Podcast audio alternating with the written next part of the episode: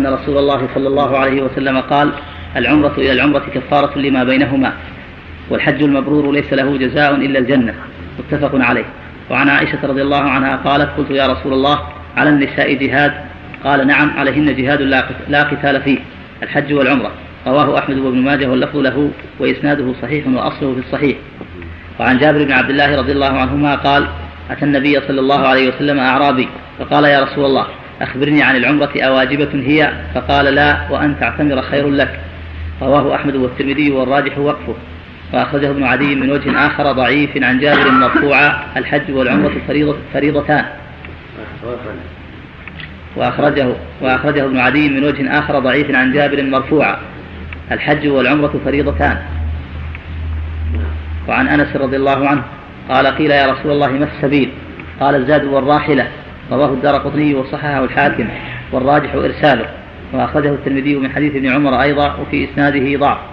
وعن ابن عباس رضي الله عنهما أن النبي صلى الله عليه وسلم لقي ركبا بالروحاء فقال: من القوم؟ قالوا: المسلمون. فقالوا: من أنت؟ قال: رسول الله صلى الله عليه وسلم.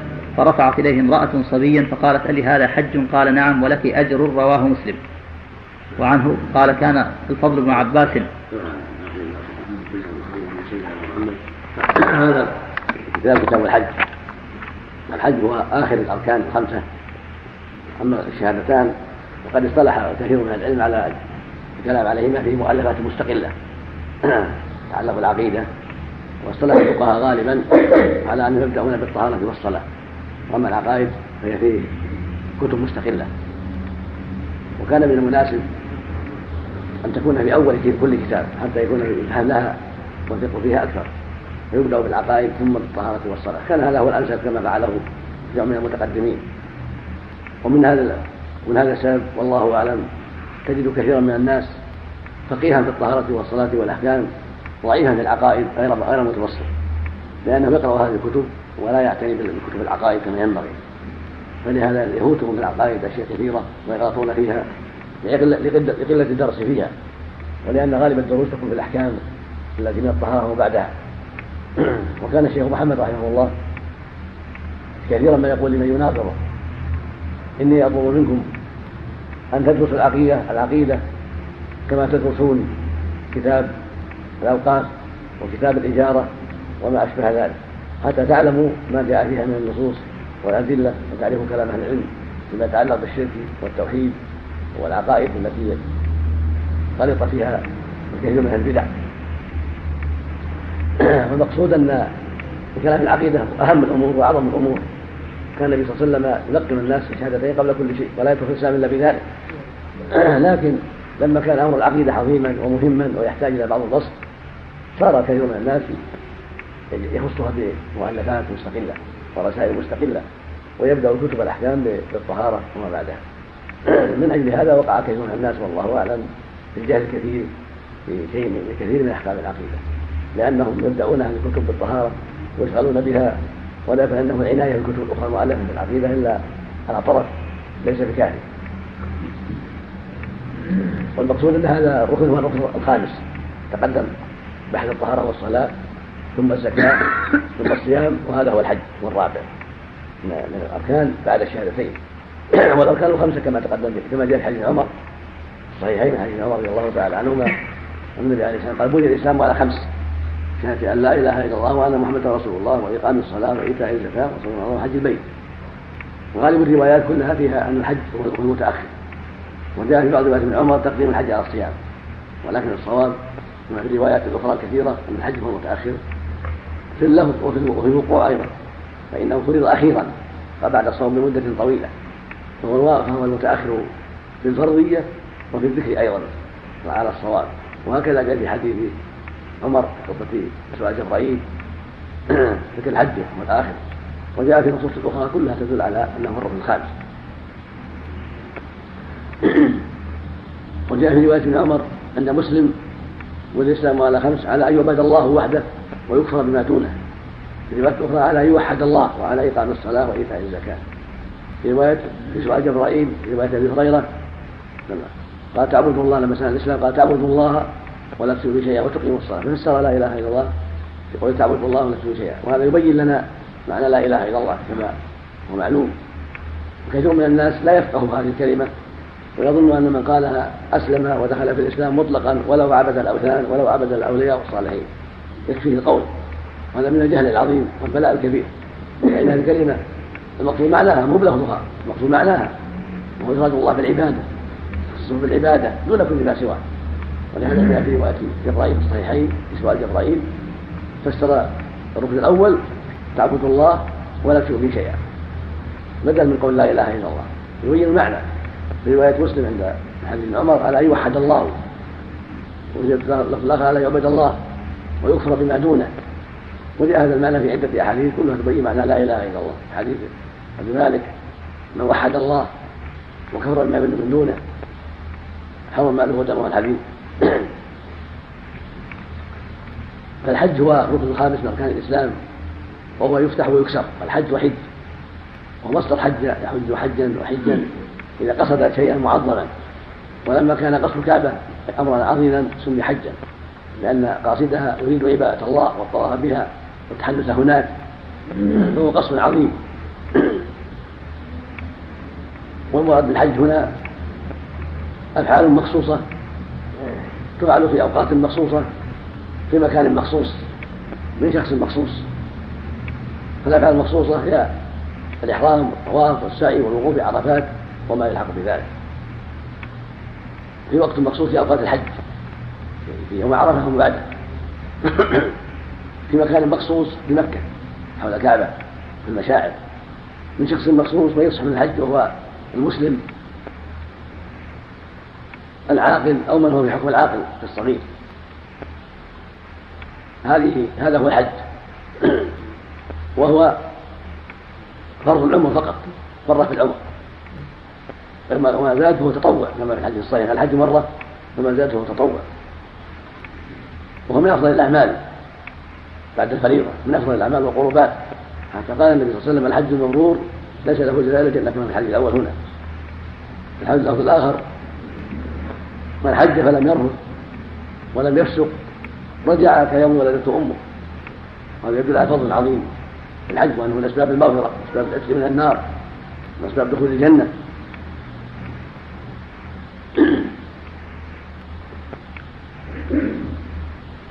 وغفر بشرط الاستطاعة كما قال جل وعلا ولله الناس حج البيت من استطاع إليه سبيلا، وغفر على الرجال والنساء جميعا الأحرار. أما العبيد فلا يجب الفرض عليهم إلا بعد العتق، لكن فرض على الذكر والأنثى من الأحرار بعد البلوغ إذا استطاع السبيل إليه. الباب الأول في فضل الحج وما يمن غرض عليه، فضله ترجم الأمرين، فضله وما يمن غرض عليه. أما فضله قد سمعت بعضه، ومن الحديث الأول يقول صلى الله عليه وسلم الحج الأمرين الأمر كفارة لما بينهما والحج المبرور ليس له جزاء إلا الجنة. هذا فضل عظيم للحج والعمرة جميعا.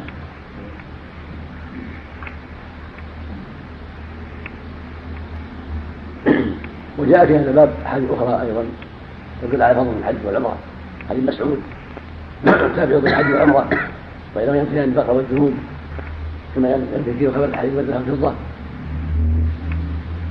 والحج المبرور ليس له ثواب إلا الجنة، رواه الخمسة والجماعة.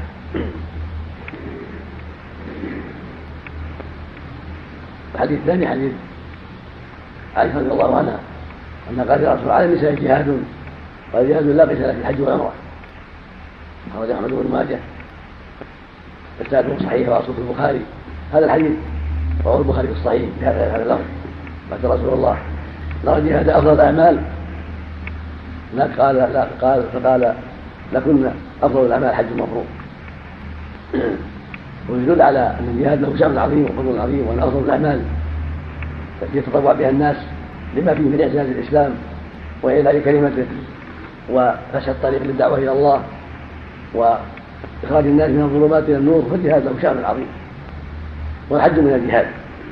ولهذا قال لكن أفضل الجهاد حج المبرور، فدل ذلك على أن النساء ليس من أهل الجهاد الذي هو القتال وليس بفضل حقهن، ولكن عليهن حج وعمرة يقومان مقام الجهاد. وهذا يدل على وجوب العمرة وأن الحج فرض كما أن الحج فرض، وهذا أظهر ما جاء في فرض العمرة وأوضح ما جاء في فرض العمرة، أو من أوضح ما جاء في فرض العمرة. ويؤيد ذلك ما رواه الدارقطني بسند جيد وصححه ابن خزيمة من حديث عمر في سؤال جبرائيل قال فيه: وأن تعبد وتقيم الصلاة وتؤتي الزكاة وتصوم رمضان وتحج وتعتمر. فذكر العمرة في تفسير الإسلام، فدل ذلك على فرضها كما دل على الحديث هذا. وهذان الحديثان فيما أعلم أصح ما ورد في فرض العمرة، وهما دليلان ظاهران في فرض العمرة وأنها فرض، مع فعل النبي صلى الله عليه وسلم قالوا خذوا عني ما أسبق التمر، وقال خذوا عني ما نسكتم عليه الصلاة والسلام، فدل على فرضها فعلا وقولا. أما حديث جابر المذكور هنا هو ضعيف وموقوف على جابر، ورواية مرفوعة ضعيفة جدا، وقع في بعض النسخ وأخرجه ابن عدي من جناح ضعيف، ثم قالوا عن جابر الرواية حتى طريقة ولم يعزل، والظاهر أنه غلط، وإنما ولو أخرجه وأخرج ابن عدي بدون ضمير، هذا هو الأظهر والله أعلم، وأخرج ابن عدي من الرواية عن جابر أو بدون واو عن جابر، وأخرجه ابن عدي من الرواية عن جابر بدون واو عن جابر. أما الواو هنا فليس بظاهر، لأن العالم ليس من عادته ترك الآثار غير معلومة، عادته يعزو ولا يليق به ذلك، فنقرب والله أعلم أن الواو غلط وأنه أن الصواب وأخرج ابن عدي من وجنه الرواية عن جابر المرفوع. عندي عن بدون واو عن واو، هذا هذا أوضح، هذا أوضح. ذكر الشارع أن أخرجه ابن عدي والبيهقي سند ضعيف وقد يكون من الهيئة، أخرجه الترمذي أيضا،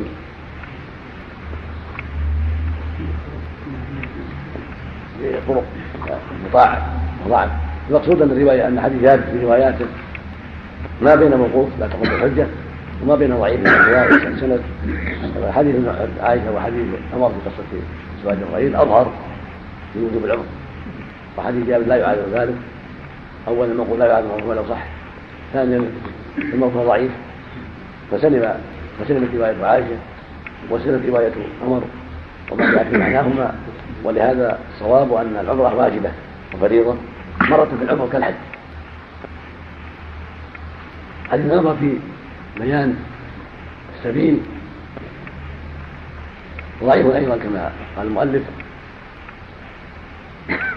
حديث أنس حديث العمرة كلاهما ضعيف بين السبيل، وقد جاء هذا المعنى من عدة روايات عن عدة من الصحابة كلها لا تخلو عما قال، لكن حسن الترمذي حديث العمرة، ولعل ذلك من أجل كثرة الطرق، وقال إن أن العمل عليهم بأهل العلم، أن أن السبيل هو الزاد والراحلة، وهذا محل محل وفاق وإجماع أن الاستطاعة تشمل الزاد والراحلة، لا بد يكون يستطيع الزاد ويستطيع الراحلة، سواء كانت الراحلة من الإبل كما تقدم في الفصل الأول قبل حدوث السيارات، أو الراحلة من السيارات والطائرات، الاستطاعة أجرة بالسيارة أو الطائرة، والزاد الذي يعينه في مكة حتى ينتهي من الحج بعد موت أهله ومن يخلف في بلده وجب عليه الحج وإلا فلا، لأن الله قال من استطاع إليه سبيلا وأطلق ولا يخصص سبحانه وتعالى، فكل الناس يختلفون في هذا، فكل إنسان وجد السبيل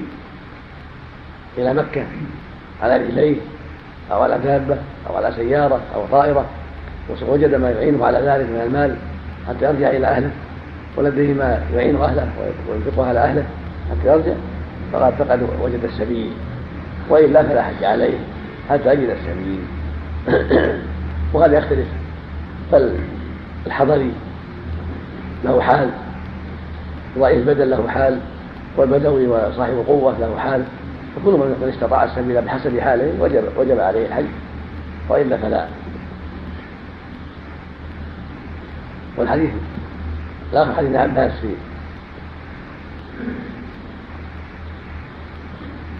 اجتماع النبي صلى الله عليه وسلم رقم في الروحة، الروحة مع موضع معروف طريق المدينة، لقي به جماعة فقال من القوم؟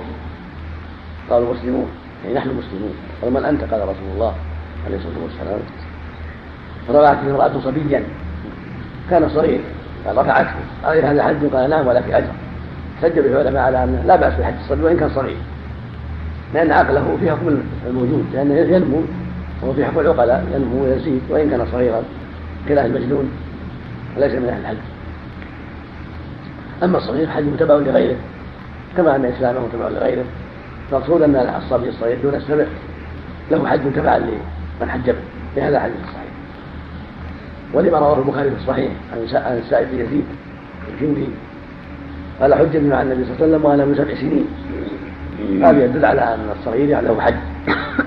والحديث الآخر الذي يأتيه وأما الصغير حجة وراح الثاني حجة حجة أخرى في آخر الباب يأتي إن شاء الله. هذا يدل على أن الصبي وإن كان دون التمييز له حج تبع لمن حج به، ولكنه لا وجه حج في الإسلام، بل متى بلغ واستطاع حج الفريضة كما يأتي إن شاء الله.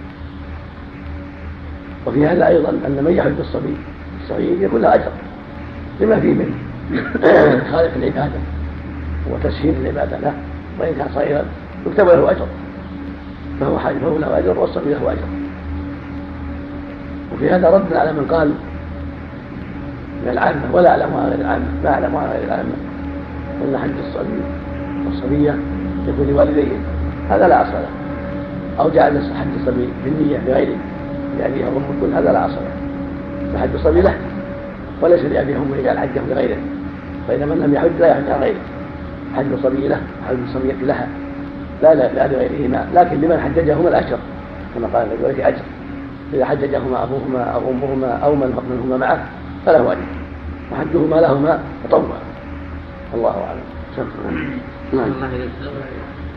نفس الصبي الذي مثلا ينوي عنه من هو من يكون وليه؟ من يتولى من يتولى في الحج، من هو معه في الحج يكفي، من يقوم على شؤونه في الحج وإن كان غير أمه أو الأب.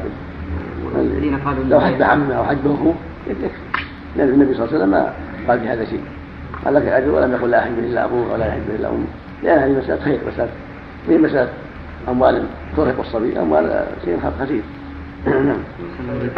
الحديث الأول بالنسبة للعمرة إلى العمرة، يعني هل يفيد يعني جواز تكرار العمرة وعدم وجود وقت محدد لها؟ يعني يحتج على هذا، يحتج ما لها وقت محدود. النبي صلى الله عليه وسلم أطلق وكان صارت ما بينهما، وقد اعتمر عليه الصلاة والسلام مرات، واعتمر الصحابة مرات، واعتمرت عائشة مرتين في شهر واحد بل في أقل من شهر، بل في ثمانية عشر يوم.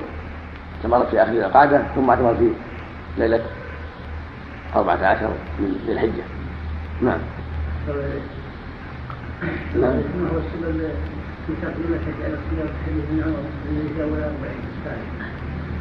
يعني بعض الروايات الحج الحج لا يطلع أصل رمضان، كان وهم بعض الروايات كان وهم بعض الروايات صواب أن الحج هو الأخير، والآخر وقوعا فرضية والآخر رواية. نعم. الله حديث جابر حديث جابر عن العمرة قال ضعيف، وكذلك حديث في كون العمرة واجبة فريضتان ضعيف، كل منهما ضعيف. نعم كلها ضعيف، يعني المعول على غيرهما. ما شاء الله. نعم. نعم. الأشهر كانت سنة عشر وقيل سنة تسع، هذا هو الأشهر وهذا هو الأصح، وقيل سنة خمسة وست، لكن لا لا دليل على ذلك. تمام غير تمام غير نعم تمام غير الأصل، يجب تماما ما لا يجب أصلا، لكن يجب الشروع. نعم. هل يشترط الراحلة في الحج؟ مو بشرط، لكن لكن وصف الأغلبية وصف الأغلبية، ولو كان في مكة ما جمع الحج ولا ما عنده راحلة. نعم. نعم. أو نازل في حول المشاعر. نعم. الذين كرهوا العمرة أحسن الله إليه كرهوا العمرة في أشهر الحج، هذا من عمل الجاهلية، ما حد يكره الإنسان الجاهلية، كانوا يرونه من أشجار الخدور، أما المسلمون لا يرونها قربة في أشهر الحج، إنما كان عمر والصديق وعثمان يلبون بالحج حتى يلبى بالعمرة وحدها، يعني حتى يقول لها سفرة الحج سفرة ليكثر العمار والحجاج، وليس أصل في غير أشهر الحج، حتى لو جاء بعمرة في أشهر الحج ثم جاء بحج نفسه. نعم. وحمله على في خلاف بين العلم، قال يجزي وما يجزي خلاف، بعض أهل العلم لا بد من رواه مستقل الولي يطوف رواه مستقل ثم يطوف يطوف الصبي وهكذا السائل، وقال آخرون يجزي إذا طاف به، وهذا الصواب إن شاء الله، إذا طاف به يجزي على الصحيح، إذا طاف به وسعى به أجزى عنه ما جميعا. واللي فرقوا بين الذي له نية والذي أقول هذا قول بعضهم، لكن الصواب يجزي إن شاء الله. إذا قرأ فيه يرجع هذا أرجع عنهما جميعا بالنية إذا نوى عنهما جميعا. نعم نعم. المعروف أن الواجبات كلها معلقة بالاستطاعة، فما الحكمة في ذكرها مع الحج بالذات؟ لأنه كلها بالاستطاعة.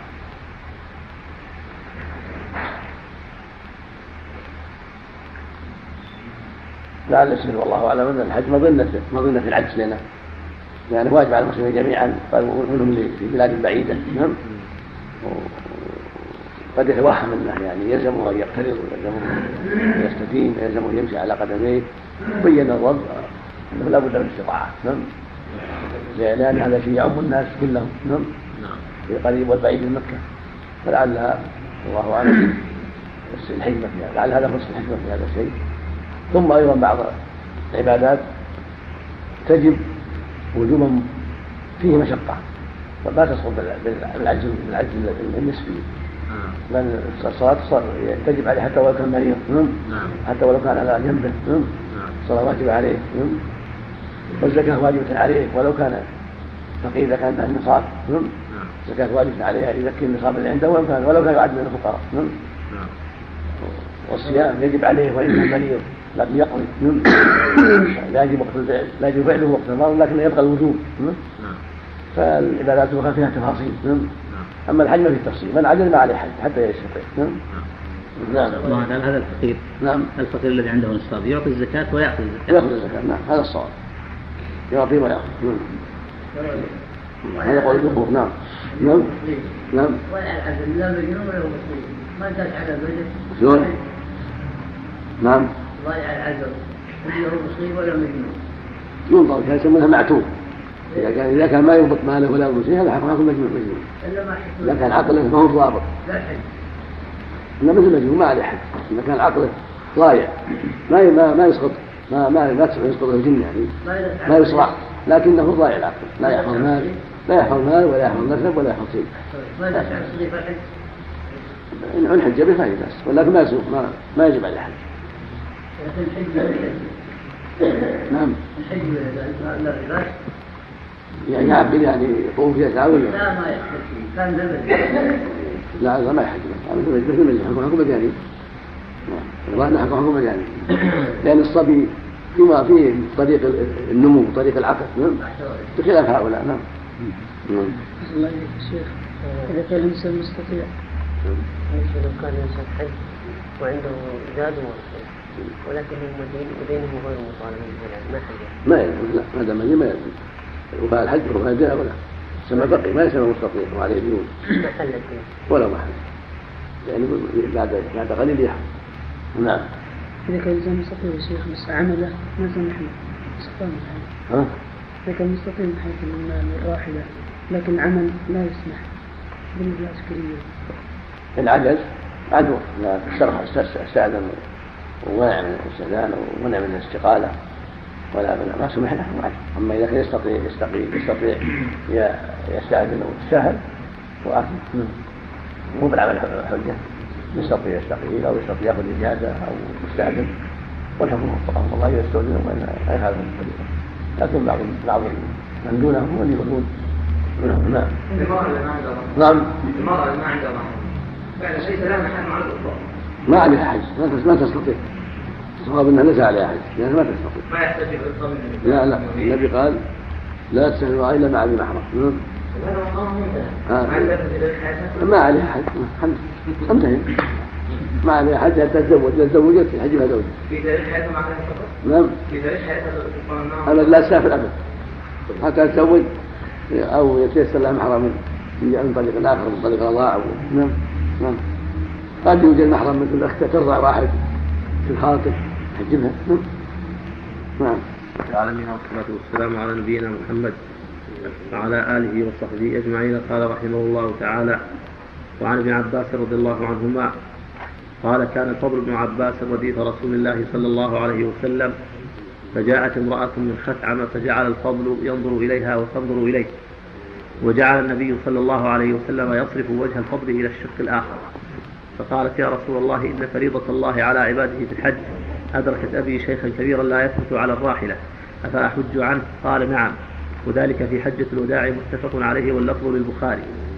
وعنه أن امرأة من جهينة جاءت إلى النبي صلى الله عليه وسلم فقالت أمي نذرت فقالت إن أمي نذرت أن تحج فلم تحج حتى ماتت، أفأحج عنها؟ قال نعم حجي عنها، أرأيت إن كان على أمك دين أكنت قاضيته أكنت قاضيته اقضوا الله فالله أحق بالوفاء، رواه البخاري. وعنه قال قال رسول الله صلى الله عليه وسلم أيما صبي حج ثم بلغ الحنث فعليه أن يحج حجة أخرى، وأيما عبد حج ثم أعتق فعليه أن يحج حجة أخرى، رواه ابن أبي شيبة والبيهقي ورجاله ثقات إلا أنه اختلف في رفعه والمحفوظ أنه موقوف. وعنه سمعت رسول الله صلى الله عليه وسلم يخطب يقول لا يخلون رجل بامرأة إلا ومعها ذو محرم، ولا تسافر المرأة إلا مع ذي محرم، فقام رجل فقال يا رسول الله إن امرأتي خرجت حاجة وإنك كتبت في غزوة كذا وكذا، قال انطلق فحج مع امرأتك، متفق عليه واللفظ لمسلم. وعنه أن النبي صلى الله عليه وسلم سمع رجلا يقول لبيك عن شبرمة، قال من شبرمة؟ قال أخ لي أو قريب لي، قال حججت عن نفسك؟ قال لا، قال حج عن نفسك ثم حج عن شبرمة، رواه أبو داود وابن ماجه وصححه ابن حبان والراجح عند أحمد وقفه. وعنه قال خطبنا رسول الله صلى الله عليه وسلم فقال إن الله كتب عليكم الحج، فقام الأقرع بن حابس فقال أفي كل عام يا رسول الله؟ قال لو قلتها لوجب لوجبت الحج مرة فما زاد فهو تطوع، رواه الخمسة غير الترمذي وأصله في مسلم من حديث أبي هريرة رضي الله عنه. أما بعد، هذه الأحاديث الستة فيما يتعلق بالحج، ابن عباس رضي الله عنهما أنه كان رديف النبي صلى الله عليه وسلم في حجة الوداع، يعني من مزدلفة إلى منى، كان رديفه صلى الله عليه وسلم من عرفات إلى مزدلفة أسامة بن زيد، ثم أردف بفضل من مزدلفة إلى منى، تعرضت له امرأة من خثعم يا رسول الله إنه ليصلى على عباده، أدرك نبيها كبيرا لا تسمع الراحل فلا حج عنه، قال حج عنه، لأن الفضل جعل ينظر إلى تنظر إليه، لأن يسمى هذا الفضل بشكل آخر. هذا يدل على أن من عجز عن الحج بكلة سنه فإنه يحج عنه، يحج عنه ابنته أو ولده أو غير ذلك، وأن كبر السن لا يمنع بريرة الحج، ولهذا قرر النبي صلى الله عليه وسلم على قوله أشهد الله على عباده، دل على أن شيء كبير إذا عجز يحج عنه، سواء تطوع نافلة من الحج أو بما يدعو إليه ليؤدي هذا الواجب، النبي صلى الله عليه وسلم قال حج عنه ولم يفصل في ذلك، فدل ذلك على أن الشيء الكبير الحج عنه والعجل الكبير كذلك. ومن هذا حديث أبي رزين النبي صلى الله عليه وسلم قال يا رسول الله إن أبي شيء كبير لا يصل الحج ولا الطعن، هذا حج عنه، قال حج عن أبيك واعتمد. فالمعنى في هذا واحد، وهو أن الحج عن الشيء الكبير والعجل الكبيرة، وأنا من حج عنهما لأولادهما أو غير أولادهما فقد أصاب، لأن الرسول شبه الحج بالدين عليه الصلاة والسلام، فدل ذلك على أن الحج عنه قريبه وغير قريبه، وإن كان قريبه أولى من غيره ثم الصيام كما عليه الصلاة والسلام عنه وليه، ولكنه كالدين لو أدى عنه البعيد أدى. وفي قصة فضل دليل على أن ينبغي للحسبة ولكل مسلم أن يحرص على العناية بالشبيان والشباب حتى لا تذل يوم القدر، وأن يوجهوا للخير بالفعل والقول، وأن لا يتركوا إذا وجهوا يجب منهم ما يجب الإنكار عليهم. فالنبي صلى الله عليه وسلم فعل فضل شاب وشابة، فلهذا صرف وجهه عن النظر إليها عليه الصلاة والسلام، فدل ذلك على أن ينبغي أن يخلو على يد الشباب وتوجيههم إلى الخير وإرشادهم إلى أسباب النجاة وتحذيرهم من أسباب الهلاك قولا وفعلا، كما فعل هنا فعلا، فإنه إنكار فعلي، والإنكار يكون بالفعل ويكون بالقول. الفعل إتلاف ما يجب إتلافه من إتلاف الخمر كاستئالة اللهو، والقول لا يبين حكم الله في ذلك ويقول هذا لا يجوز هذا محرم دع هذا إلى غير ذلك.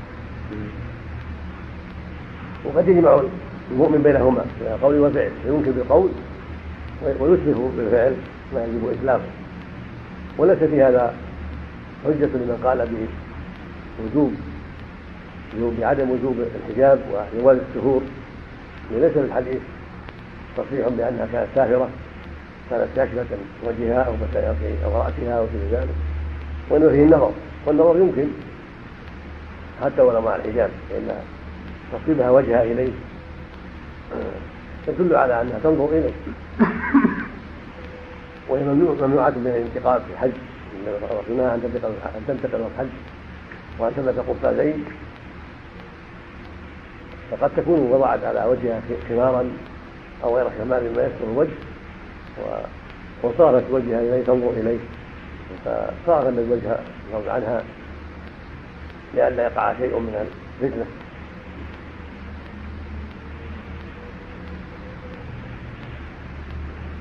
وفيه من الفوائد أن المرأة تحج عن الرجل والعكس مما بأولى، وأن لا حرج في ذلك، فليس بشرط الحج عن الرجل يتولاه الرجل، بل إذا حج عنه المرأة فلا بأس.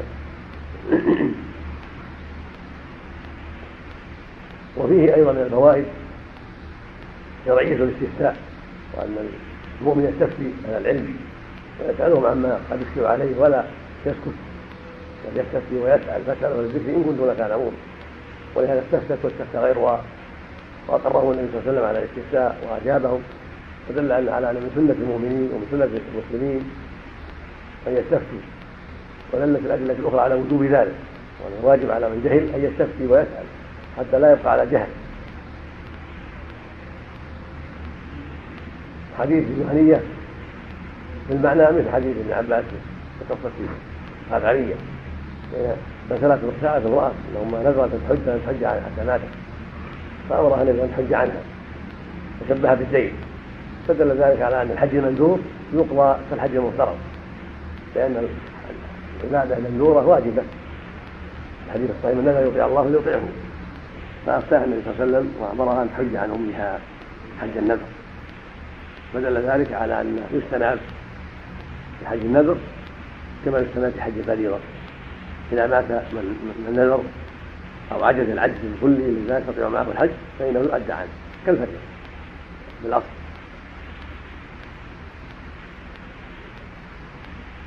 وفي الحديث الثالث حديث عن الصبي والعبد الرقيق إذا حج صح حجهما ويكون نافلة، فإذا بلغ الحنس صبي بلغ الحلم الذي معه التأثيم وجب عليه الحج مع الاستطاعة، وهكذا العبد إذا عتق وجب عليه الحج مع الاستطاعة، وإن مات قبل ذلك فلا شيء عليه هناك، وهذا محل إجماع بين أهل العلم كما حكاه ابن وغيره.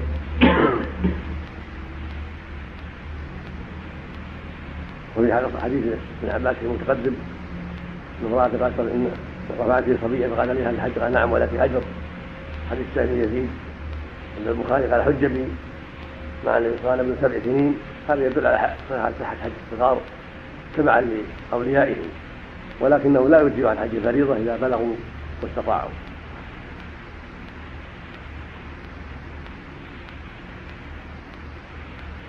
وهذا سلك في رفعه وقفه، والصواب عند الجماعة وقفه، ولكن قاعدة معروفة عند أهل الاصطلاح عند أهل مصطلح الحديث أن من زاد تقبل منه الزيادة في الرفع وغيره، هذا هو الصواب، وإن كان الأكثر على خلاف ذلك، الأكثرون يرون التقديم في الخاص، والأكثرون في الرفع وفي الوصل وفي الوقف وفي القطع، ولكن الصواب وإن كان قول الأقل الصواب الحكم بقول صاحب الزيادة إذا كان ثقة ولو خالف الأكثرين كما تقدم في الصلاح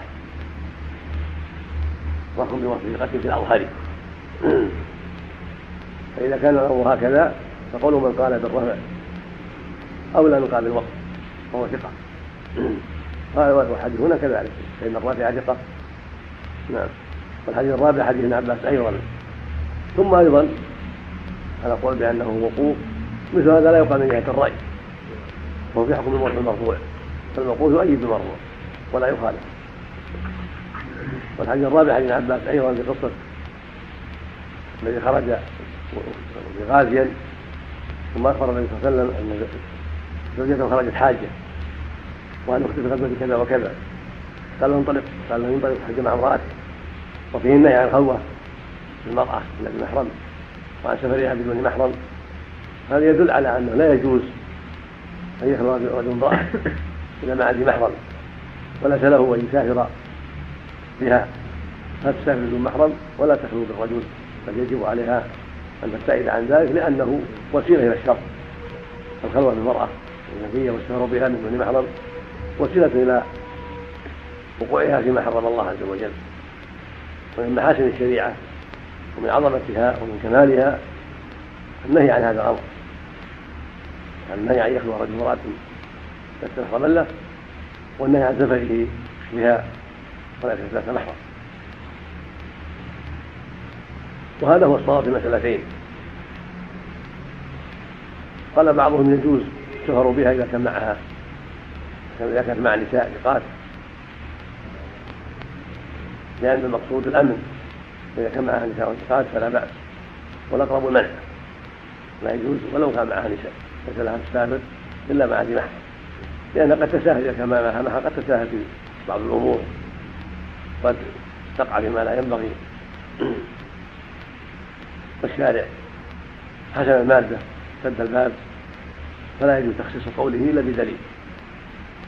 أما الخلوة فتزول بوجود ثالث إذا كان معه ثالث كأمها أو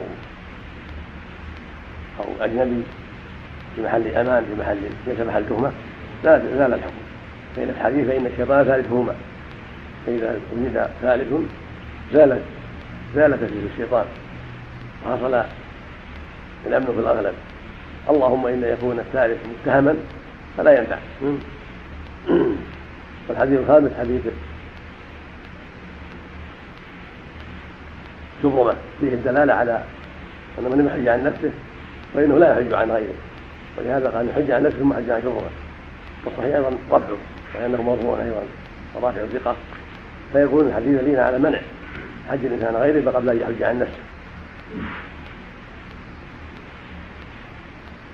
وهذا إذا باشر الحج، أما إذا استناب من يحج عن أبيه أو أمه فلا بأس فلا حرج في ذلك، إنما الممنوع أن يحج هو عن غيره. وفيه الحج عن غير ولو كان غير أب ولو كان غير أم، فإن قال أخ لي أو قريب لي، فدل ذلك على أن الحج عن غير لا يتقيد بالأم ولا بالأب، فإذا حج عن غير أمه وعن غير أبيه فلا بأس. حديث السادس حديث ابن عباس أيضا في فضل الحج أنه كتب على الناس الحج،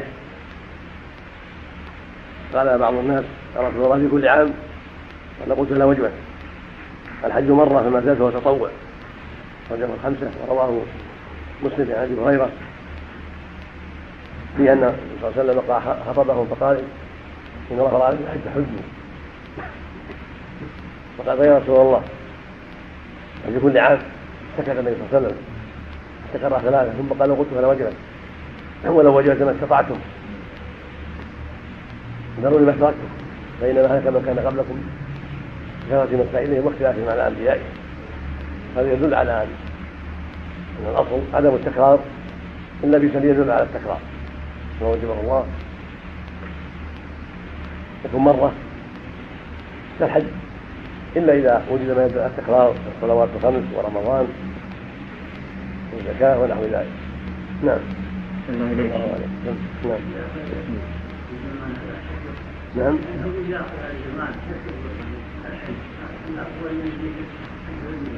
نعم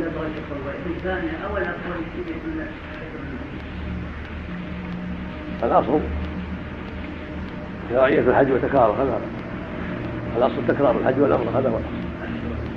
النبي قال عليه السلام قال العمرة العمرة كفارة لما بينهما والحج المبرور ليس له جزاء إلا الجنة، هذا يعم النفل والفرض جميعا. الحديث الآخر تابع من الحج والعمرة وخمسة وجماعة جيد، والحديث المسعود تابع من الحج والعمرة، هذا يدل على شرعية التكرار. وكان السلف هكذا من الصحابة وغيرهم يكررون الحج والعمرة ويفرحون بذلك لكن لو أن إنسانا نوى بتأخره بالتوسع على المسلمين وعدم السؤال مضايقة لهم نرجو له خيرا، نكون أفضل نحن نظر، لكن يرجع له على نيته خير. نعم. أحسن الله إليك الشيخ، من لا يستطيع الحج إلا مشدودا على الرافلة هل يحج أو لا يحج؟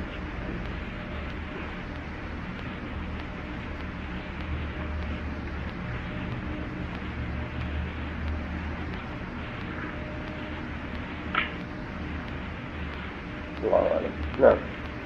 الخثعمية الخثعمية ما ذكر أن أباها كان عنده ما يحج به، ما يستطيع أن يحج به، هل وجب عليه الحج أو لم يجب؟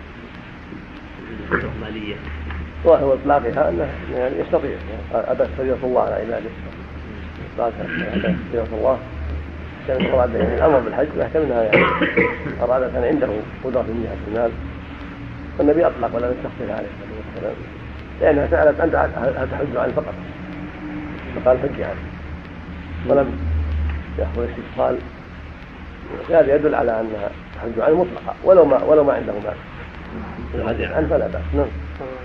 ولا كان واجب إنه مستحب، الحج عن أبيها ليس بواجب عليها، لو كان عنده قدرة مالية لو واجب عليها ممكن يحج عن غيرها. المهم أن وقتها في الحج عنه مطلقة إذا لم يوجد، فدل ذلك على الحج عنه مطلقة سواء كان فقيرا أو غير فقير. أما يكون يجب عليه أو ما يجب عليه يأخذ من أدلة أخرى، يأخذ من أدلة أخرى تدل على وجوب الحج على من استطاع. نعم. لكن ما يتعين عليها الله، ما يتعين لا إذا إذا لم يوجد غيرها يستطيع أن يحج عنها غيرها، أن يحج عنه غيرها من الذي هذا إذا لم يوجد غيرها، إذا لم يوجد غيرها ما يتعين عليه. نعم ما يتعين عليه. إن استفتت أتى النبي أن تحج فقط. نعم. فلم يقل يجب عليك، والقاعدة ولا تجوزت ولا عفا. نعم. يعني يبقى إذا لم يوجد ما يجب عليه حتى يجب. إذا يكون وجد ولا ما يجب عليه، إن وجد ينوب. نعم. الله يريك من أي المال يحج عن الذي هذا من رأسنا، يعني بعد قادرة من رأسنا كالدين، بعد قضاء الدين أو قبله. نعم. يعني يحج من أصل المال أو بعد قضاء الدين. من أصل الدين من جملة الدين. كما كان الذين يحصل حصل الغرماء هذا هو الأصل.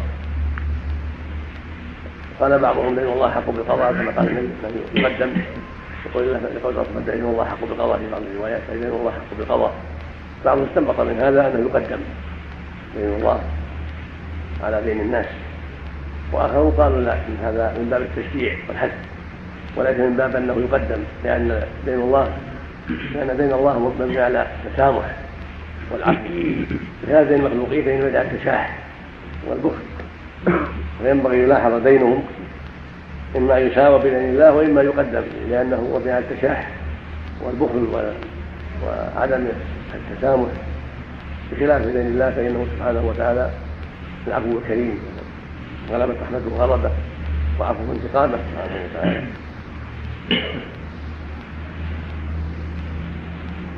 فالأمر والله أعلم في المقاصد، وأنا أقول بلين الله حق بالقضاء من باب الحد والتحرير، لا أنه يقدم على دين الناس، ولهذا الذي عنده مال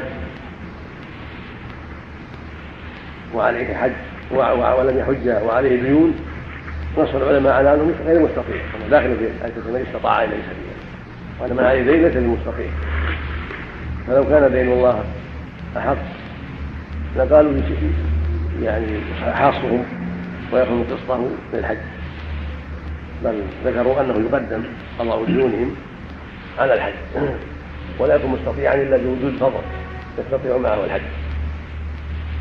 أحسن الله إليك الشيخ، عموم النهي لا يخلون الرجل بالمرأة والنهي المرأة أن تحج، هل يدخل فيه الهجرة إذا كانت ليس هناك هجرة امرأة لوحدها ليس معها من يهاجر، هل تهاجر من دار الحرب إلى دار الإسلام لوحدها؟ من أي المال يحج عن الذي من رأسنا من رأسنا يعني بعد قادرة من رأسنا كالدين، بعد قضاء الدين أو قبله. نعم.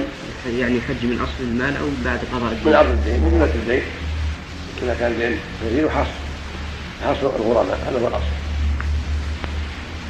قال بعضهم لأن الله حق بالقضاء كما قال النبي يقدم، يقول لقد أصبحت لأن الله حق بالقضاء في بعض الروايات، لأن الله حق بالقضاء، بعضهم استنبط من هذا أنه يقدم لأن الله على دين الناس، واخرون قالوا لا، هذا من باب التشجيع والحث، وليس من باب انه يقدم، لان دين الله لان دين الله مبني على التسامح والعفو، بهذا المخلوقين فان بدا التشاح والبخل، فينبغي يلاحظ بينهم، اما يساوى بدين الله واما يقدم، لانه وضع التشاح والبخل وعدم التسامح، بخلاف دين الله فانه سبحانه وتعالى العفو الكريم، غلبت رحمته غضبه وعفوه انتقامه سبحانه وتعالى.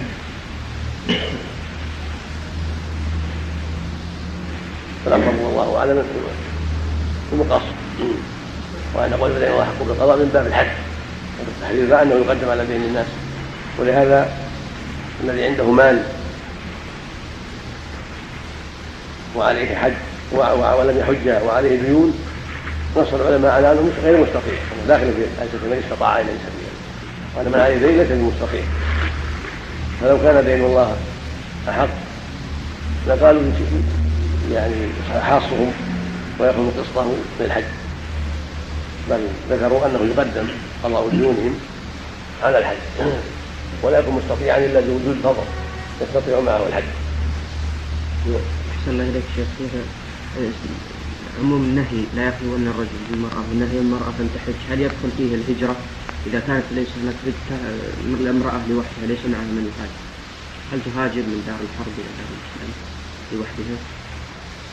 سهل لنا مسائل منها الهجره، يعني اذا كانت تخضع نفسها ليس لها الهجره، ولا بد ان تهاجر من دون محرم خوفا على الفتنه، هذا قول قوي، ولعله محل اجماع اذا يسر لها الهجره ولو بدون محرم، اذا خرجت على نفسها فانها تبادر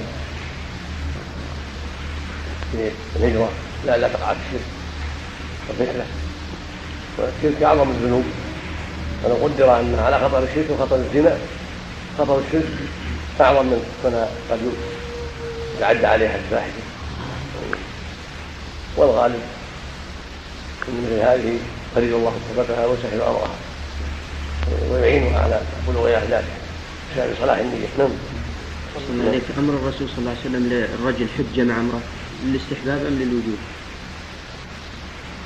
الاصل الوجوب، هذا هو الاصل، لكن العلماء صاغوا عن ذلك بان الاصل لا يجب على احد على احد شيء الا باختياره، لان الله جل وعلا اوجب التكليف على كل حد باستقلاله، ولا يلزمه ان يقول شيء غير الا بحجه واضحه مثل الانفاق على الغير واشبه ذلك، ولا يتحمل ذنب غيره. ولكن القول بهذا القول بهذا قول قوي، يعني يجب عليه الا خاف عليها، يعني خرجت مع احد يكون وجوبا عارضا، يكون هذا الوجوب وجوبا عارضا بسبب الخوف عليها، كما يجب على المؤمن انكار المنكر صلاه المعروف ومواساة الفقير المطلب اذا كان قادرا وما اشبه ذلك. قد يجب العرض على الانسان عن غير شيء، قد يقال هذا مثله، والاصل بالاوامر الوجوب، هذا هو الاصل. فعلى الزوج اذا خاف على زوجته وسافرت فرطت منه يجب عليه ان يلحقها وان يكون معها حتى لا يقع منها ما لا يرتضى، واذا كان خرجت فمن يجب ان يلحق بضاعه، بخلاف لو كانت البلد تريد ان يحج بها، فذكر العلماء انه لا يلزمه ان يحج بها، لكن يستحب له ويسع له ان يحج بها حتى يعينها على اداء الفرض. وبكل حال ينبغي له ان يساعد على الخير وان يحج معها لاداء فرضها، اما الوجوب مع النظر. نعم. هل للزوج منع زوجته من الحج لمصالح نفسه؟ هذه لا لا شيء منع، اما النافله فلا منع.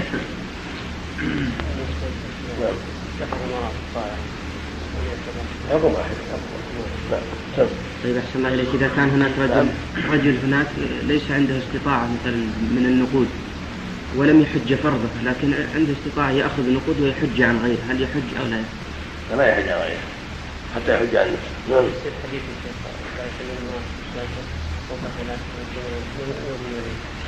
الحديث لا عدة روايات، لكن المدار الدليل على الصحة وما شوفها شاهد مطلقة لا معنى لها، أما التحديدات في جهة أسباب.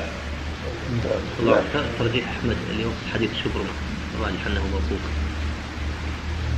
كان الذي وضع عنده ليس بجيد ذلك. جاء رواية أحمد رحمه الله رجح الموضوع أيضا، وجاء عن غيره رجح الموضوع أيضا، ووافق ابن منذر والجماعة على قول أحمد في الوقت، ولكن الأقرب والأظهر من حيث القاعدة تصويب الراتب. كذلك حديث أيوم عبد الحج محفوظ أنه موقوف. نعم نعم صواب فيها الراتب صواب فيها من قال الأقرب. نعم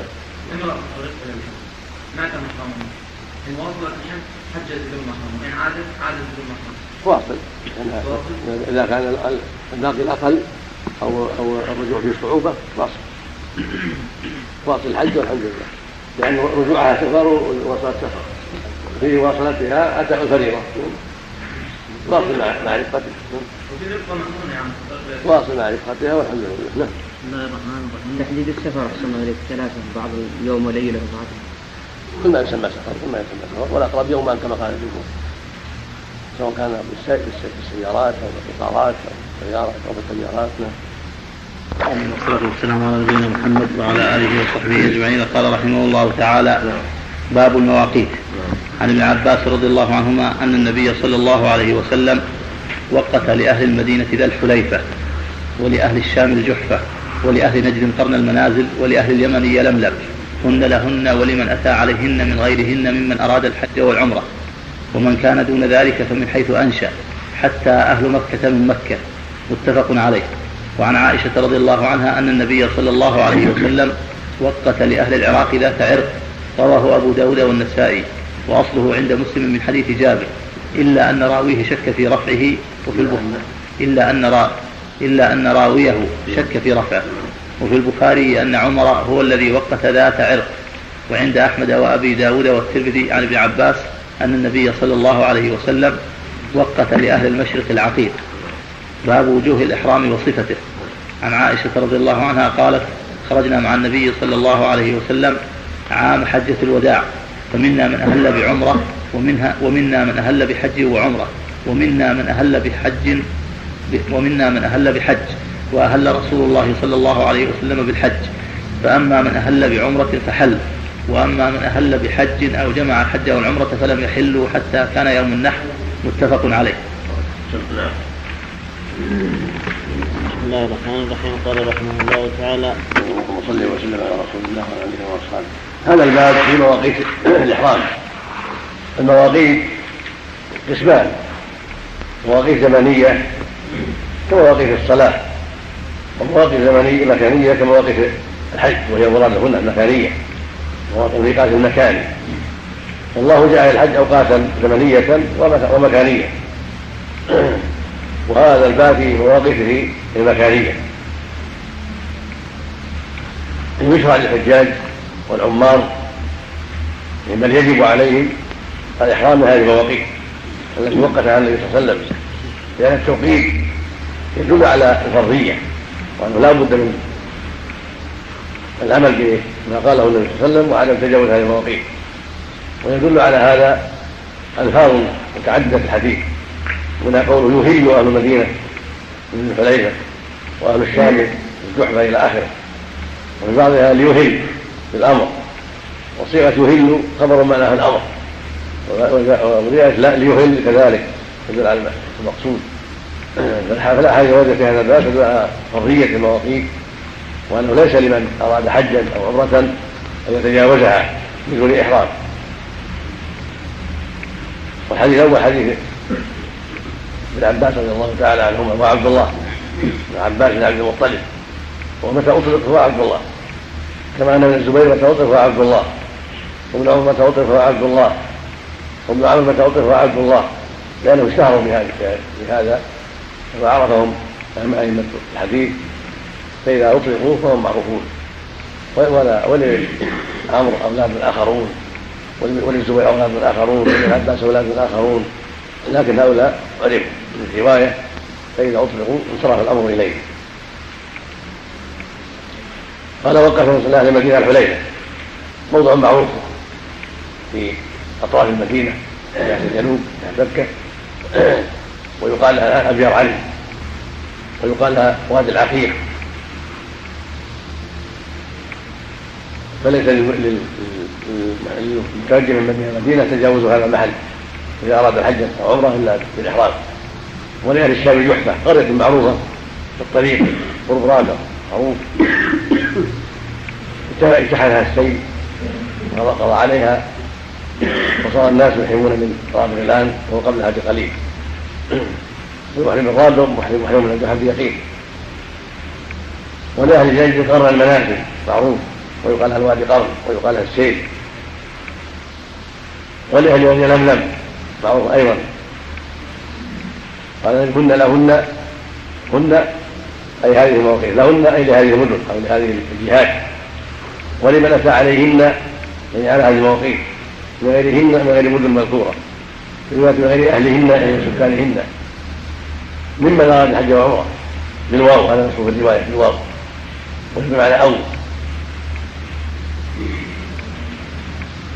ومن كان هذا يدل على أن أن الفرضية هي الأراد، أما من كان مر بهن لم يريد فليس عليه فرضية الإحرام منها، هذا هو الصواب. ويذهب بعض أهل العلم إلى أن من خصائص مكة الإحرام إذا أراد دخولها مطلقا، وأن يحلل يلزمه أن يحرم إما بحج وإما بعمرة، قاله جماعة من أهل العلم. والصواب أنه ليس بلازم وليس بشرط لأمرين، أحدهما النبي صلى الله عليه وسلم قال لمن أراد، تعليقه بالإرادة يدل على أن لا لم يرد فلا, فلا شيء عليه. والأمر الثاني أنه صلى الله عليه وسلم قدم مكة عام فتح غير محرم، لأنه ما أراد العمرة ولا أراد الحج، إنما أراد فتحها وتخيصها من أهل الشرك. ومن كان دون ذلك، وإذا قلنا كما هو الصواب لا يلزم الإحرام، لكن أفضل الإحرام إذا تيسر، الأفضل له أن يحرم بعمرة لما فيها من الخير والفضل ويفر من الخلاف، لكن ليس بلازم. ومن كان دون ذلك دون هذه المواقيت فمهله من حيث أنشأ، يعني ميقاته من حيث أنشأ قصد قصد الإحرام. فإذا كان في جدة أحرم من جدة، وإذا كان في أم السلم أحرم من أم السلم مثلا، وإذا كان في بحرة أحرم من بحرة إذا أنشأ الإحرام، وإذا كان في زين كذلك أو في شرايع، مهله من حيث أراد الحج أو العمرة. حتى أهل مكة يهل مكة، قال العلماء هذا في العمرة وفي الحج خاصة، أما العمرة فيهل من الحل لحديث عائشة ثابت الصحيحين وبعد هذا عائشة بعد هذا، لأن هذا قاله في المدينة قبل الحج، وحديث عائشة بعد الحج لما رأت العمرة وراء أن تخرج وتخرج من الميقات الذي هو أو أحد من الحل الذي هو سبعين، فدل على أن من كان في مكة ليس له الإحرام منها بل يخرج، لأن الرسول أمر أمر عائشة بالخروج، ولو كان إحرامها عن مكة جائزا لما كلفها الخروج، فلما أمرها بالخروج وأمر أن تروح يخرج معها دل على أن أهل مكة ليس لهم إحرام بالعمرة من مكة، وهذا هو قول عامة أهل العلم ومشروع عند أهل العلم وكالإجماعيين. وذهب بعض المتأخرين جوازا من مكة لهذا الحديث، ولكن ليس بشيء، والصواب ما قاله أهل العلم وليس لأحد الإحرام من العمرة بل يخرج من العلة حديث عائشة، وحديث صريح صحيح متأخر فوجب الأخذ به ويكون خاصا مخصصا لحديث عباس، ودال على أن المراد يقول حتى أهل مكة ينهي الحج، أو أنه الحج والعمرة ثم نسخ ذلك و... واستثني أمر العمرة لحديث عائشة. الحديث الثاني حديث عائشة رضي الله عنها أن من قتل العراق ذات عرق، وهذا ثابت حديث جابر عند مسلم، لكن الراوي شك في راويه، قال عن جابر سمعته احسبه عن رسول الله صلى الله عليه وسلم، شك في ذلك، ولكن رواه جماعه قول غير مسلم في الجزم عن جابر ان النبي صلى الله عليه وسلم وقت العراق ذات عرق والطريق الاخرى جحفه، فوقت النبي الحليفه والطريق الاخرى جحفه ولاهل العراق ذات عرق الى اخره.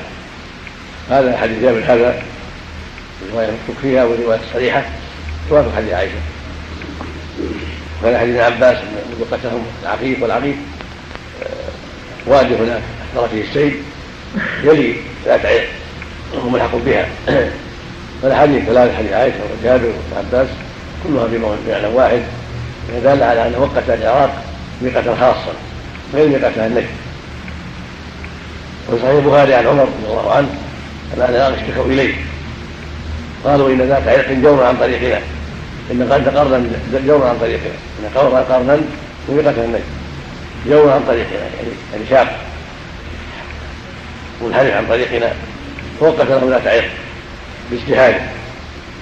على هذا وافق اجتهاده ما جاءت في السنة ولا يستغرب، فإنه كان موفقا رضي الله عنه وأرضاه ثم وافقت السنة.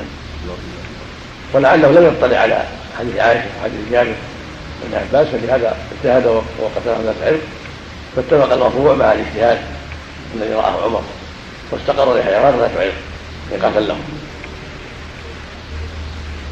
ومن جاوزها وجب الرجوع إليها، من جاوزها وهو يريد الحج والعمرة لزم الرجوع حتى يحرم منها، فإن أحرم من دونها فعليه دم، وفي ترك نسكا عند جمهور أهل العلم. ونص في هذا مرة ابن عباس مرفوعا موقوفا من ترك نسكا أو نسيه فغير يحتمل، والصواب وقفه على ابن عباس كما ذكره أهل الحديث، وهو موقوف في حكم الرفع، فدل ذلك على أن من تجاوز الميقات من غير إحرام وأحرم من دونه أو ترك نسكا من المناسك الواجبة فعليه دم جبرا لحجه، كما لو ترك الإحرام من الميقات أو ترك الرمي أو ترك الرمي في المزدلفة أو ترك طواف الوداع، لأنها كلها أنساك فعليه دم.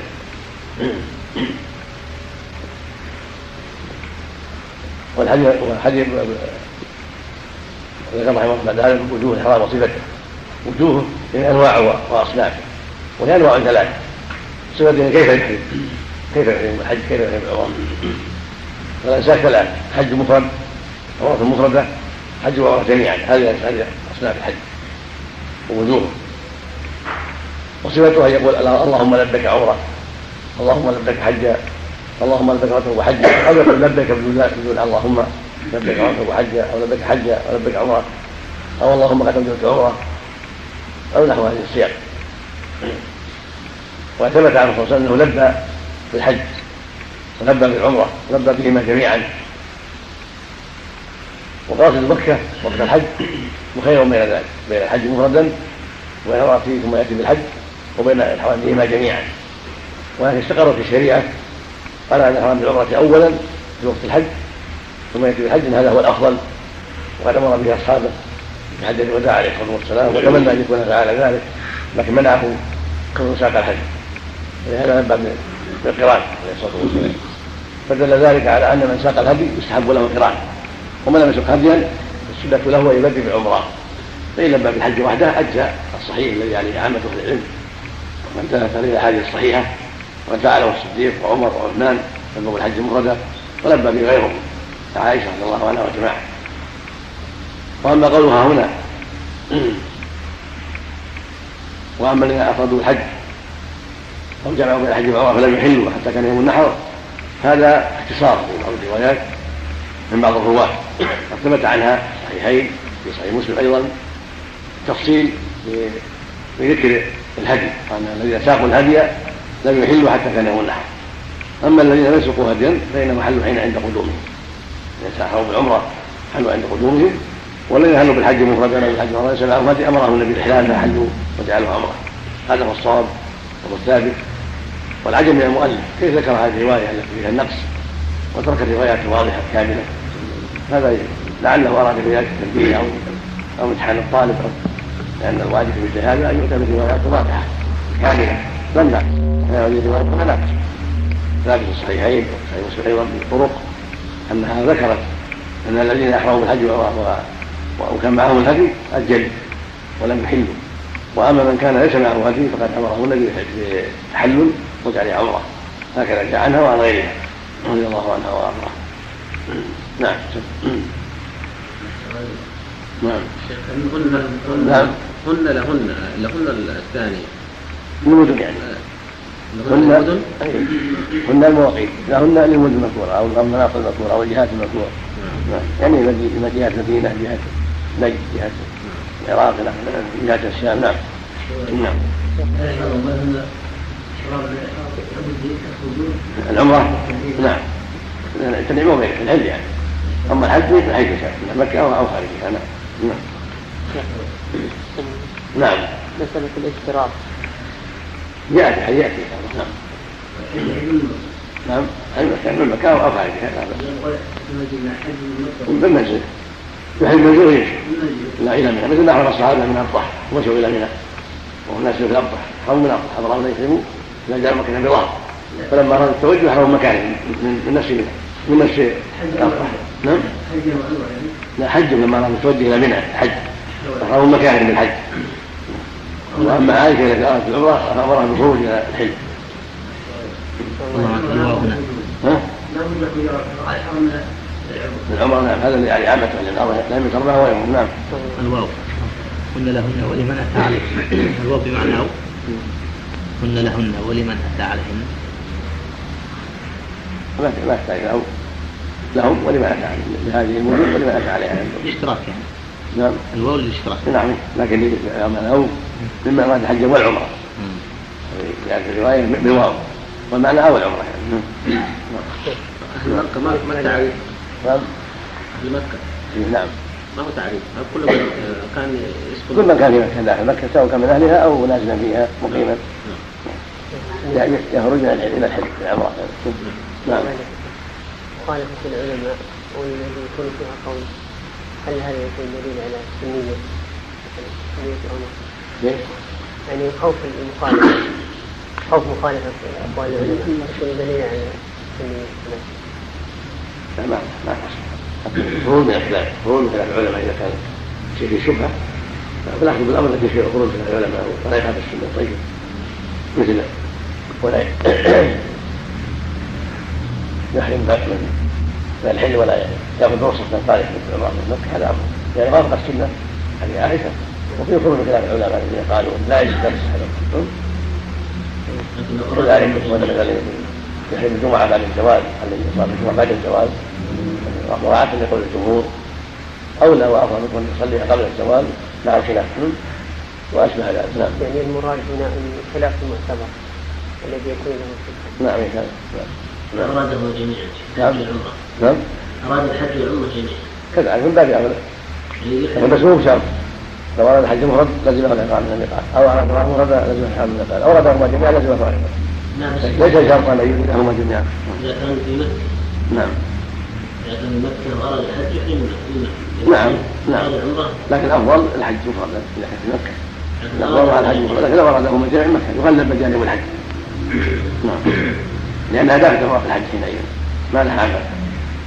نعم انا مقيم في الرياض اريد ان اذهب الى الحج ولكن قبل ان أذهب إلى مناسك الحج أريد أن أذهب إلى أقاربي في جدة فهل أحرم من الرياض؟ هل من الرياض؟ من جدة هل من الرياض من وادي قرن؟ نعم من وادي قرن الذي تمر على الطائف من طريق الطائف أو من الطريق الآخر في الشيء كلها وادي قرن قبل أن تذهب إلى جدة. إذا كنت في الطائرة في الطائرة في الجو إذا وزنت إذا حاليته وقارنته فهل إذا حالت الطائرة جو الميقات أو قارنته قبل أن تحتاج قبل أن تصل إليه تهرم ثم أنت بعد ذلك إذا مرت جدة أنت وقعه إما أن تذهب إلى مكة وتنتهي عمرتك ثم ترجع إلى أصحابك وأصدقائك أو تذهب إلى أصدقائك وتسلم عليهم وأنت محرم ثم تذهب إلى مكة. لا لا تجاوز ليس لك التجاوز لا ليس لك التجاوز لأنك مار وأنت تريد الحج والعمرة. نعم أما إنسان زارهم ما قصر الحج والعمرة زار أصحابه جدة ليس عنده نية أن أول صورة أخرى زارهم وليس عنده نية ثم بدأ عندهم نحن مكان من جدا. نعم نعم حج بس فقط تدخل عمره في الحج مثل ما قال دخل عمره الحج لا يوم القيامة لما بهما جميعا صار يقول الحج ها؟ أنا أفضل كذلك حج مفرد في مكة أفضل حج مفرد يخرج به من هنا على الصحابة الحج فقط. نعم يا كمان يخرج إلى الحج وحده ولو لبى به من جميع. نعم إذا دعي إذا دعي الإنسان لعمل محاضرة أو مؤتمر في مكة أو جدة وبعدين قال يعني نوى أنه إذا تيسر يعتمر إذا ما تيسر ما يجزم. نعم ما ليس عنده جد لا ما ما يجزم حتى يجزم. نعم الشيخ مثل مثل السودانيين أين يحرمون؟ إذا واتوا ميقاتهم في جحفة يتوزعوا في البحر. يقول بعضهم أنه إذا جاء من طريق السودان أنه لا يغازي إلا يوصل جدة، هكذا قال أنه إذا جاء ما يغازي شيء من المواقف لا جفا ولا غيرها حتى يصل جدة.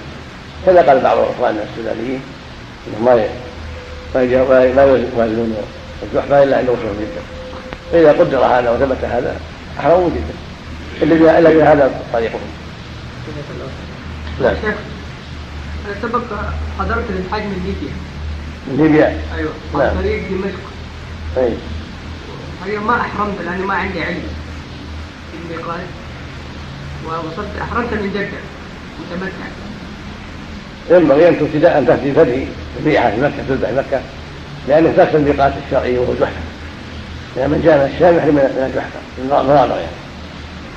ومشهور عند العلم عند كثير من العلم أن العذر أن الجهل في هذا مو بعذر في أداء في ترك الواجب، لأنه تقصير من الشخص وعدم سؤال، والواجبات لا تسقط بالجهل في مثل هذا، وليس قرر في مسائل أخرى لكن مثل هذا الذي قد تقرر في الشريعة وعرف الشريعة، ولكن المسلم تساهل في السؤال وثبت الأمر فالأحرط لك الفدية، وإن بعض العلم يسقط عنك الفدية لا يجوز جهل. نعم. دخلت بعد العمرة. نعم. أحللت من العمرة وسافرت إلى المدينة قبل الحج. يا أهلا الحمد لله. سافرت في المدينة أربعة أيام. ثم رجعت العمرة. ثم رجعت جدة. العمرة. لا أنا استمرت في مكة. رجعت جدة بس فقط. رجعت من من. رجعت جدة فقط. رجعت المدينة، رحت المدينة. ثم رجعت جدة. ثم رجعت جدة. يا أهلا. ما قصدت مكة؟ لا. المقصود لو انفديت عن ذاك الأول عن قصدك مكة وإحرامك بجدة هذا يكون أولى وأحوط، دعنا يريمك لما لا يريمك جبر العمرة، يقول ابن عباس من ترك نسكا أو نسيا فليلق دما، والنسيان أخطر من الجهل، يعني النسيان ما النسيان في حيله، فإذا وجب مع النسيان فالجهل من باب أولى، لأن يعني الجهل فيه التقصير والنسيان ما في نسيان في حيله ولا يسمى من أحد حتى الأنبياء. نعم. هل دم هل سفر يبغى الدم التمتع؟ نعم. سفر إذا كان تمتعت بالعمرة وأحللت وسافرت من مكة. من مسافر موضوع خلال العلم قد يسقطها ما يسقطون، والنهي عن عمر وابن عمر أنه إذا سافر إلى أهله فلا دم عليه ثم رجع بالحج مفردا. أما اللي سافر في مواضع المناسك إلى مكة إلى المدينة أو إلى جدة فلا أظهر ولا أقرب أنه لا يسقط عنه دم التمتع. أما لو رجع إلى أهله ورجعت إلى السودان ثم جئت بحج مفرد فلا أظهر الذي عليه الجمهور لا دم عليه، لأن لك أن تجيت بحج مفرد مستقل. نعم. يذهب ما له نية له الزواج وما له نية يرجع ما دام في مواضع الأساكر وفي الحجاز فالأقرب أنه لا يسبق عن ذلك، لأن جمع بين الحج وعمرة في أشهر الحج.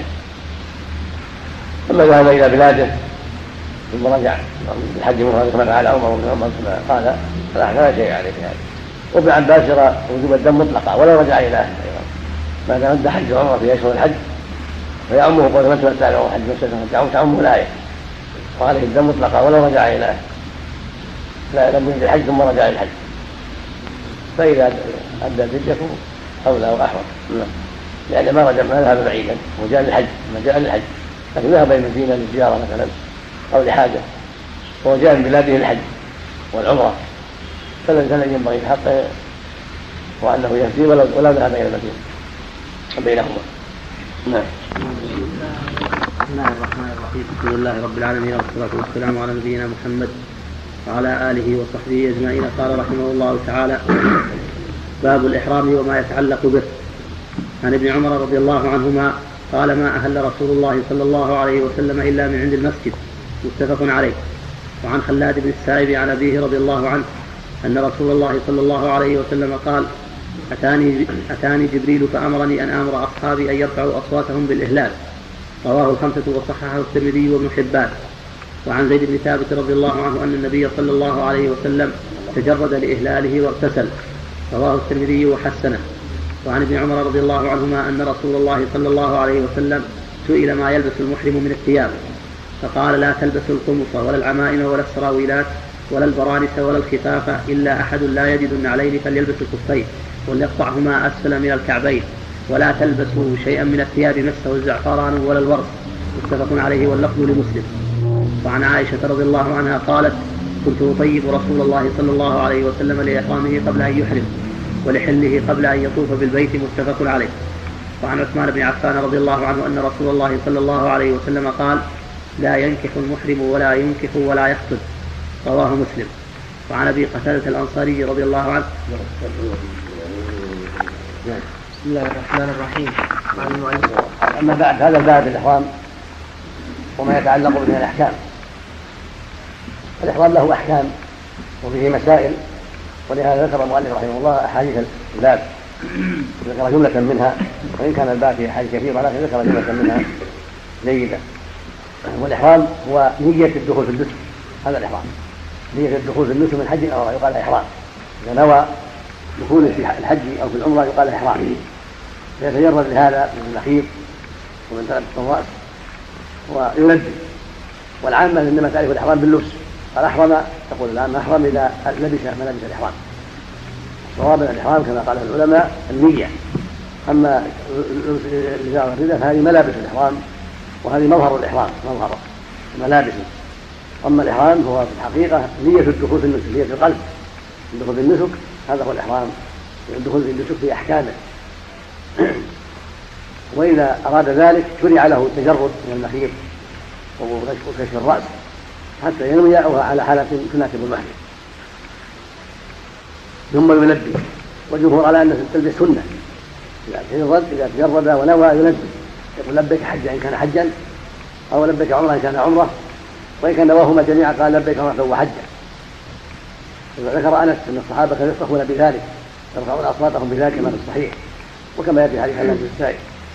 وكان النبي صلى الله عليه وسلم أهل بعمرة وحج حجة الوداع، جمعهما جميعا ورفع بهما صوته حتى سمع الناس، فعل ذلك في الميقات لما ركب راحلته أهل، ولما سار أهل، ولما على البيت أهل، حتى عرف الناس إحرامه عليه الصلاة والسلام.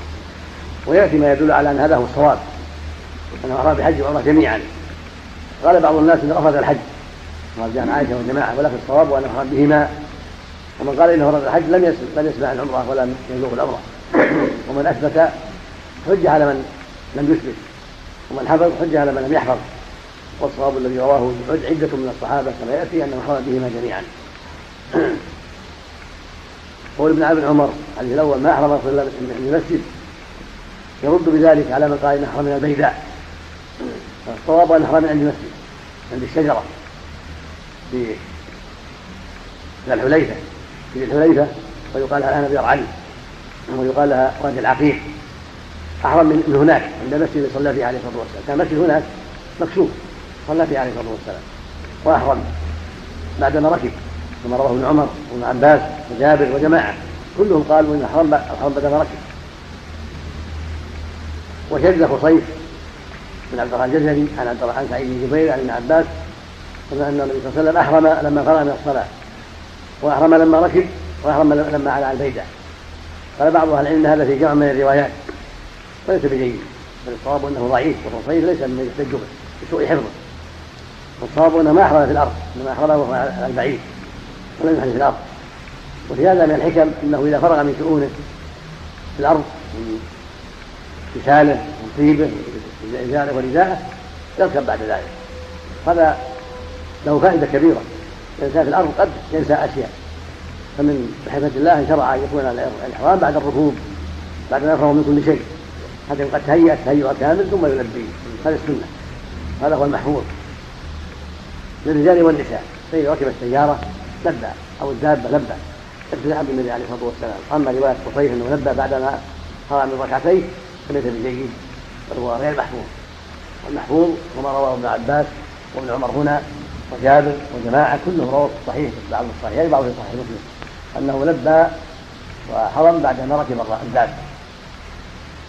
ولو لبى في الأرض لا بأس يجزي، لكن المقصود الأفضل الأفضل أن يكون أن تكون النية في الإحرام والتلبية تكون بعد الركوب حتى يفرغ من شؤونه في الأرض.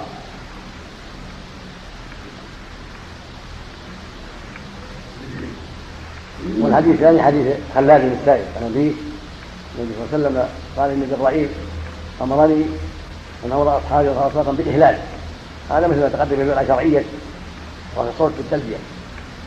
فلعل الحكمة في ذلك أن بهذا تذكيرا للناس وتنبيها لهم على عظم هذا الشأن وإظهارا لهذه الشعيرة العظيمة التي من التي يسعون مرة في التلبية، إظهار لهذه الشعيرة وتحريك للناس ولفت القلوب إلى أن تقبل عليها وتستشير ما فيها من الخير العظيم فيدخل الناس بذكر الله عز وجل.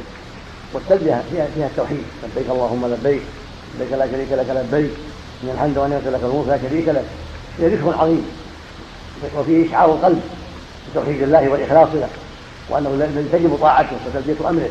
إن لبيك معناها إجابة بعد إجابة لأمره، أو أنا مقيم على طاعته إقامة بعد إقامة، فنبه المكان إذا قام به، فلبيك له التسلية. معنى معنى ذلك أنه يجيب دعوة الله إجابة بعد إجابة مستمرة، فيقيم على هذا إقامة بعد إقامة. وهذا مثل ما يسوع كما يأتي، فاليسوع صلى الله عليه وسلم في هذا كما يأتي حيث لبيك اللهم لبيك، لبيك لا شريك لك لبيك، إن الحمد والنعمة لك والملك لا شريك لك. قد كان الناس يلبون بأشياء ويقرهم عليها عليه الصلاة والسلام كما يأتي، ولكنه لزم هذه التلبية التي سيتكلم عليها إن شاء الله في محلها. المقصود أنه صلى الله عليه وسلم رفع صوته بالإهلال هو أصحابه، فدل ذلك على أن السنة رفع الصوت، هذا هو السنة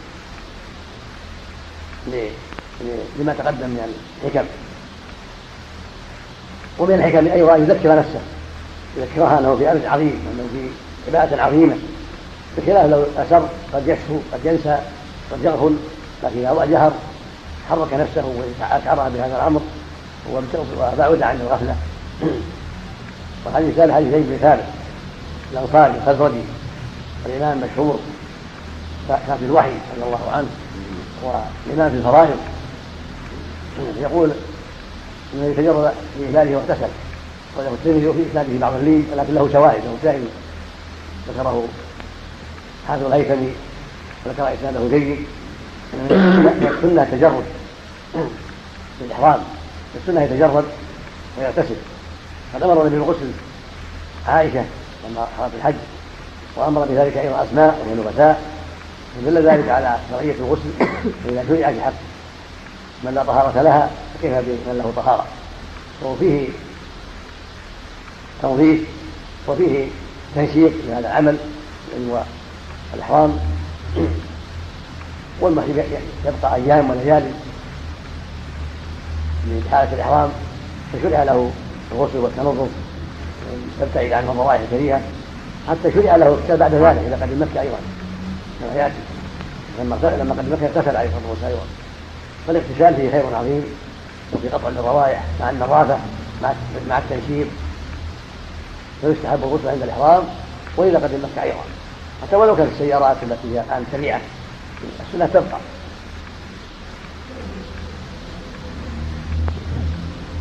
الحديث الرابع حديث ابن عمر في لباس المحرم، ذكر النبي صلى الله عليه وسلم ان سئل عما يلبس ذكر ما لا يلبس، لان ما يلبسه غير محصور، لكن ما ما ما يمنع منه محصور، ما يلبسه غير محصور، فاجابه النبي صلى الله عليه وسلم بشيء محصور الذي يمنع منه، قال لا يلبس القميص وليس معروف، والثوب الذي يصنع للبدن كله قال قميص نخيط للبدن كله، وان كان لنصف الاعلى فله أسماء وممنوع أيضا، وهذا كان يصف الأسماء في التراويح ممنوع أيضا. والعمائم القميص والعمامة ولا السراويلات، السراويل جمع سراويل، والسراويل له جمع ولكنه يطلق على سروال واحد، ولا أذكر في اللغة له السروال، ومشروع أئمة اللغة أن هذا اللباس يأخذ بالجمع، وقال واحد سراويل وجماعة سراويلات. ولا أذكر عن أحد من اللغة أنه نقل سروال الإفراد هكذا، إنما المحفوظ في اللغة سراويل وجمعه سراويلات، وما يلبس على الأسفل الأسفل في رجلين، يلبس الأسفل من البدن فيكون له رجلان، فإن لم يكن له رجلان هو الإزار، لبس الأسفل محيطا بالبدن هذا الإزار، فإن كان له له كمان في كل ذي كم فهذا هو السراويلات، هذا هو السراويل فلا يلبس المحرم. وكذلك الكفاف والبرانس، البرانس قمص لها رؤوس متصلة بها، لها رؤوس متصلة بالبدن، إذا لبس القميص ففيه رأس يجعله على رأسه معلق به، وهي ثياب مغربية تصنع في المغرب على فراني، فلا يباح المحرم يلبسها. هذه خمسة: القميص والعمامة والسراويلات والبرانس والخفاف، خمسة أنواع، وهي أمثلة كل ما أشابهها مثلها. فلا يلبس العمامة ولا ما يشبه العمامة كالطاقية أو قلنسوة أو ما أشبه ذلك، كل ما يجعل على الرأس يلتصق بالرأس لا يلبس. كذلك القمص بأنواعها كلها لا تلبس، وإن كانت من قطن أو من كتان أو من شعر أو من صوف أو من ربر أو من أي شيء، سواء كاملة وافية أو قاصرة ناقصة. كذلك السراويلات تلتحق بالقمص اللباس الذي يطلع على الصدر كالفنيلة وما يشبهها. ولا السراويلات أيضا لا يلبسها ولا البرانس مطلقة وإن كان لها رأس أو لها رأس. ولا الخفاف لا يلبس الرجلين، ممنوع منه المحرم في حق الرجال خاصة. أما النساء فلا بأس يلبسن القمص والسراويلات والخفاف، كل هذا لحق الرجال. النساء عورات فلهن لبس القميص والعمامة يعني الخمار، لبس الخمار يعني يليق بهن، والسراويلات وغير ذلك من اللباس، لأنهن عورة مطلوب لحقهن الستر والبعد عن أسباب الفتنة. لكن يمنعن من غير ذلك، ولا تلبسون شيئا يتمس الزعفران والورص، يمنعن من الورص والزعفران وأنواع الطيب، فلا يشتري فيه الرجال والنساء، بعد الإحرام لا يطيب منها إلا بعد الحج، سواء كان المحرم رجلا أو امرأة، هذا مشترك. كذلك لؤلؤ النقاب والبرقع والقفازين ممنوع في حق الجميع. فالرجل لا يغطي وجهه محرم من الحديث لا يغطت راحلته كما يأتي ولا يغطي رأسه ولا وجهه. كذلك المرأة لا تخمر وجهها بالنقاب ولا بالبرقع ولا يديها بالقفازين، لأنهما مخيطان لهذين العضوين، فالقفاز لليد والنقاب والبرقع للوجه، فتمنع من المرأة. والرجل يمنع من تغطية وجهه كما في حديث ابن عباس الآتي. ولا بأس المرأة أن تغطي وجهها بغير النقاب الخمار وما أشبه ذلك مما لا يخط على الوجه، كما قالت عائشة رضي الله عنها: كنا مع النبي صلى الله عليه وسلم إذا زلنا الرجال سدت إحدانا خمارها على وجهها، فإذا تعودنا كشفنا. وروى شيء منصوب كان جيد عنها أنها قالت أن كانت تأمر النساء يسرن الخمر على وجوههن وهن محرمات إذا زلنا من الرجال.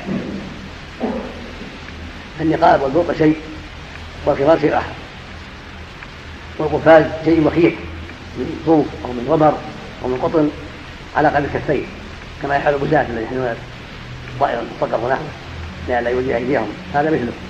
يكون القفاز قد يكون من جلد قد يكون من غير ذلك، فلا تلبس المرأة وهي محرمة. ولكن لا بد أن تغطي يديها بغير ذلك، تغطي يديها بثوبها بخمارها بغير ذلك. كما أن الرجل لا يلبس القميص ولكن يغطي بدنه بالإزار والرداء، فهكذا يغطي يديه بإزاره بردائه، وهكذا تغطي يديها بخمارها بثوبها، ولا تغطيهما بالقفازين. أما الورص والزعفران فيمنع منه الجميع، وهكذا بقية الأطياف. روى البخاري في الصحيح عن ابن عمر زيادة لم يذكرها المؤلف هنا، كان ينبغي المؤلف أن يذكرها هنا، وهي حديث لا تنبغي المرأة ولا تلبس القفازين، هذا عن رب البخاري رحمه الله.